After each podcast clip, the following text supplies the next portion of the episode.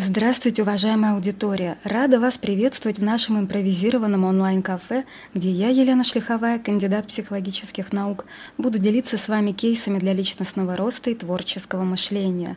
А онлайн-кафе нам нужно потому, что слушать полезные кейсы в непринужденной обстановке все-таки приятнее – и сегодня мы поговорим о психологии надежды, придя к выводу, что надежда, несмотря на поэтичность ассоциаций, является мощным внутренним ресурсом и признаком личностной зрелости.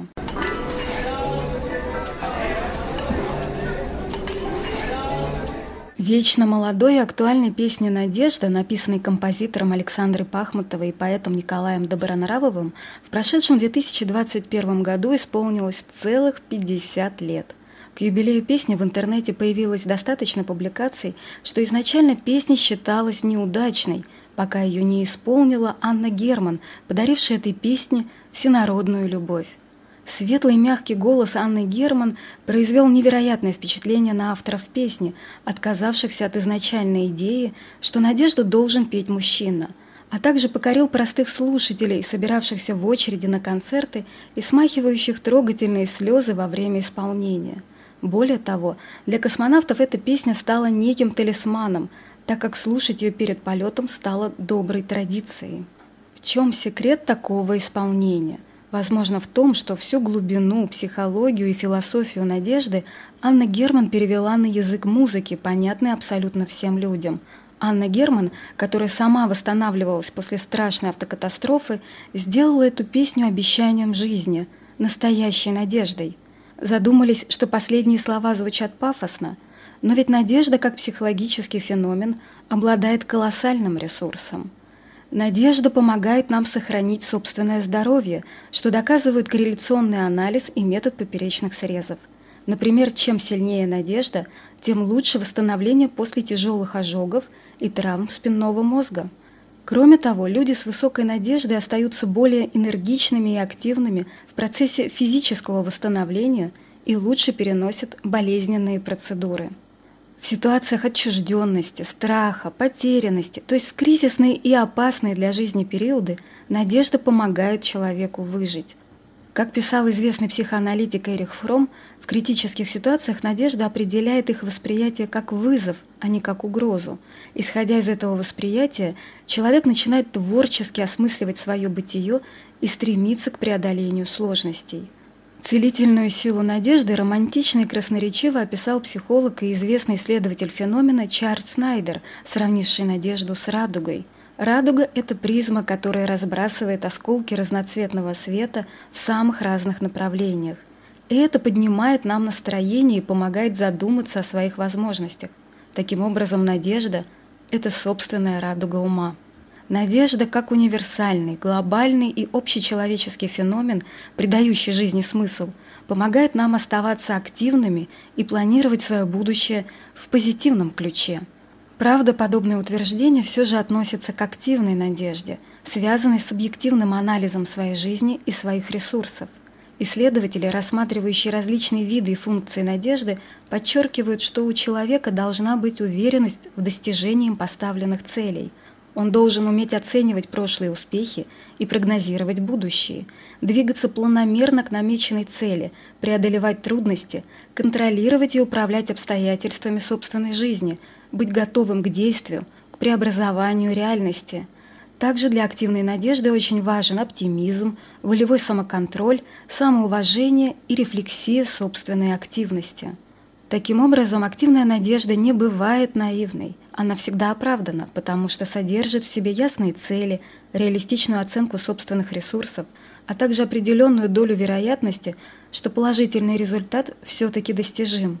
Активная надежда строится на личностной зрелости, для которой нужно быть умным и волевым – а вот психологической ловушкой, ведущей к разочарованию, для нас может стать пассивная надежда, ведь в ней практически нет фактов и обоснованных оценок, что делает ее наивной и неоправданной.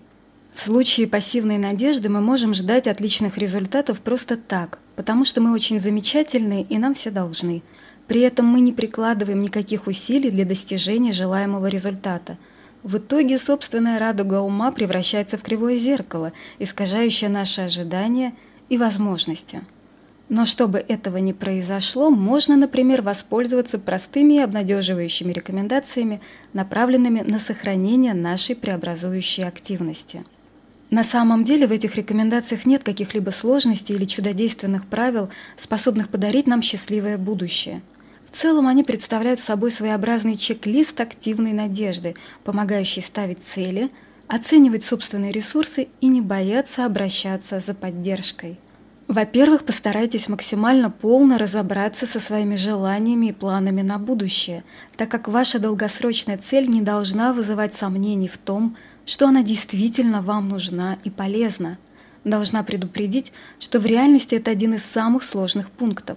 Постановка действительно нужных и полезных целей подразумевает знание себя и честное признание своих тайных желаний – Именно поэтому постарайтесь уделить этому пункту должное внимание, не хватаясь за что-то внешнее и чужое.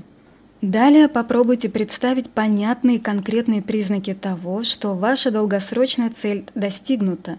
В этом пункте лучше быть прагматиком, представляя совершенно ясные и житейские события, например, купили что-то конкретное или поехали в определенное место. Планируя реализацию своей долгосрочной цели, ставьте для себя реальные временные рамки.